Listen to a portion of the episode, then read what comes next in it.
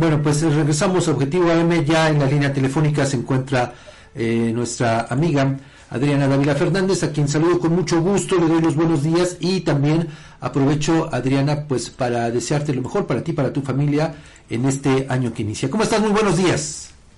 Muy buenos días, querido Fabián. Un gusto saludarte a ti, a tu auditorio, a Edgar. Es un, eh, una mañana eh, bonita a pesar de que está todo frío. Y bueno, iniciamos un año con, con muchas ganas y yo eh, deseo para todos ustedes también lo mejor. Y mira, eh, Fabián, eh, Edgar, en los primeros días de enero hemos constatado por sexto año consecutivo que el presidente es monotemático. Siempre habla de sí mismo. De eso se trata su gobierno, de eso se tratan las conferencias matutinas.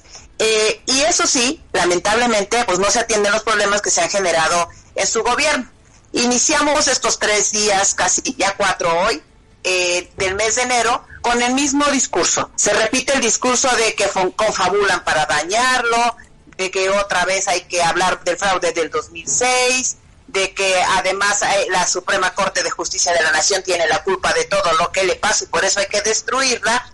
Y para colmo, empieza nuevamente el año arremetiendo contra una de las profesiones más nobles que tú que Edgar y que muchos otros ejercen, algunos de nosotros que lo hacemos a través del análisis, que es el periodismo. A ver si le suena esta frase. ¿Cómo se llama el director dueño de la televisora? Esa de Ciro. Olegario Vázquez Raña le contesta por ahí Jesús. O para socializar más, el director este, el dueño de Fórmula, Jaime Azcárraga, vuelve a contestar Jesús. Jesús Ramírez. Las dos buenas personas, dice, pero son capaces de decir que no pueden con Ciro ¿A qué te suena esto, estimado Fabián? No pueden con Ciro porque es independiente, dice. Es una amenaza para los medios de comunicación, es una amenaza para Ciro Gómez Leiva, Leiva es una advertencia para decir que les va a quitar las concesiones en caso de que no hablen como él. Lo cierto es que el presidente se olvida que Ciro Gómez Leiva sufrió un atentado hace poco más de un año, sin que hasta el momento se conozca el móvil de ese intento de homicidio. Ciro Gómez Leiva, como muchos otros periodistas, han sido blancos de los ataques del presidente durante todas sus conferencias matutinas. No es el único cuestionado, lamentablemente. Carlos Loret, que destapó la corrupción de sus hijos, también es atacado permanentemente. Carmen Aristegui, que cuestiona la incongruencia de López Obrador candidato y López Obrador presidente, ha sido vapuleada en las conferencias matutinas. Eh, una de tus eh, colegas, Reina Iber Ramírez, una sonorense y Jorge Ramos que lo han enfrentado con sus propias cifras en términos de la violencia, pues han sufrido también el ataque del presidente López Obrador en la conferencia matutina. En fin, la lista es bastante larga. Recordemos a León Krause luego de evidenciar las mentiras sobre eh, la atención de Acapulco luego del paso del huracán Otis y cómo fue tratado en las conferencias matutinas. Pero lo peor del caso es que el presidente también olvida que según el reporte de la Organización Civil artículo 19, el gremio periodístico, es decir, todos ustedes, Fabián, han sido atacados casi tres mil veces en los cinco años de gobierno del tabasqueño.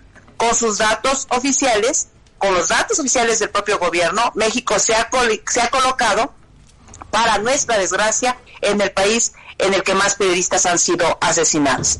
Por eso es fundamental, estimados amigos que nos están escuchando, Fabián, Edgar, que los mexicanos no solo mostremos nuestra solidaridad con este gremio periodístico, con quienes reciben los ataques, sino comprendamos que los periodistas, especialmente los periodistas que informan, como ustedes en los medios, no son activistas políticos, no son militantes de partido, que más allá de que nuestras eh, opiniones o las opiniones de ustedes nos gustan, sean o no coincidentes, debemos respetar lo que se llama en este país libertad de expresión y debemos respetar el trabajo periodístico, porque respetar la libertad de todos ustedes es respetar también nuestro derecho para quienes sí somos activistas políticos, para quienes sí militamos en los partidos políticos, también respetar la posibilidad de poder decir hoy con libertad también nuestras opiniones. Por eso es fundamental que respetemos, que defendamos la causa llamada libertad y democracia en este México que cada día se consume más ante el autoritarismo pues eh, una situación bastante grave, Adriana, ya lo decías, ¿no? Este intento de censura, de eh, atentar contra la libertad de expresión. Y mira, eh, tu comentario hoy es bastante oportuno porque, pues, hoy es el Día Nacional del Periodismo Y fíjate en qué contexto se da esta situación. Pero además, con los datos que refieres de la organización artículo 19, Adriana, también hay que recordar que a los últimos días de el año pasado, esta organización externó su preocupación, Adriana, no sé si tú lo tenías en el radar, por las agresiones que también han sufrido compañeros aquí, o que hemos sufrido compañeros aquí en el estado de Tlaxcala. Artículo 19 expresa su preocupación por eso, porque eh, más de 50 agresiones han ocurrido entre 2020 y 2022 aquí en el estado de Tlaxcala. Entonces hacen un llamado al gobierno para pues que cesen todas estas agresiones. Las últimas de diciembre, eh, rápidamente el recuerdo, el recuento, Adriana, el atraco con violencia en las en el domicilio particular de Rafael Loret, papá de Carlos Loret, allá en Tizatlán. Posteriormente, esta denuncia que hizo la colega eh, Ana Laura Vázquez, también de un acto de violencia, eh, que la sacaron prácticamente policías de un acto de gobierno. Después, este atraco también con extrema violencia en la casa de la compañera Verónica Hernández, jefa de información del periódico Cuarto de Guerra. Y entonces, bueno, pues He ahí nada más los resultados de toda esta ola de ataques en contra de los medios de comunicación y de los periodistas. Lamentablemente, en una fecha que debería ser de celebración, eh, que además pues, se convierte en, en, una conmemoración por todo lo que ha sucedido en este país, eh, eh, Tlaxcala no se, aleja, no se aleja de esta realidad y no se aleja porque el sello es el mismo, Fabián, es el sello cuatroteísta, es el sello de la transformación, la transformación del respeto a las libertades a la censura de las libertades. Esta transformación que nos quieren hacer creer, creer que es muy benéfica para el pueblo, pero que en realidad somete las libertades de las personas que disienten. Eh, que yo no quiero imaginar qué pasaría o qué hubiera pasado con estos personajes siendo opositores como lo fueron en algún momento y que eh, esto hubiera sucedido, ya hubieran tomado las calles, hubieran hecho un escándalo, eh, quizá con justa razón, lo hacían sin razón, Fabián, hoy lo tendrían que hacer con justa razón. Lamentablemente se les olvidó en el momento de llegar a sus gobiernos, tanto federal como estatal, el papel que se supone tenían que desempeñar en esta defensa democrática de un país cuya riqueza más importante es la pluralidad, porque me parece que eso es lo que no debe olvidarse, que haya personas que pensemos distinto, pero que podamos convivir en un mismo espacio, es la mayor riqueza que este país tiene para poder hacer un mejor México. Pues eh, sin duda alguna coincido plenamente contigo, Adriana, te agradezco mucho precisamente pues eh, tu aportación como todos los, días. Y bueno pues eh, desearte reitero lo mejor de lo mejor para ti para tu familia para tus seres queridos en este año que inicia que pues además por la actividad político electoral va a ser un año bastante convulso Adriana.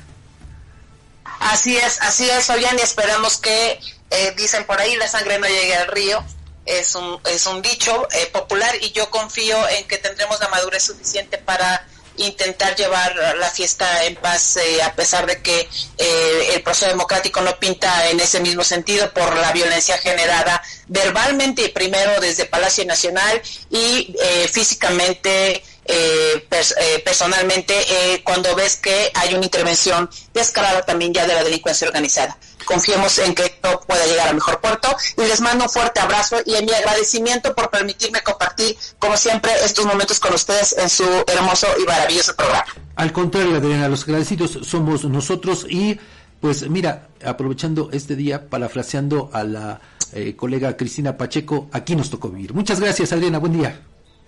Buenos días. Bueno, pues ahí tiene usted Adriana Dávila Fernández con su comentario. Y bueno, pues ahora nosotros vamos a la siguiente pausa, regresamos.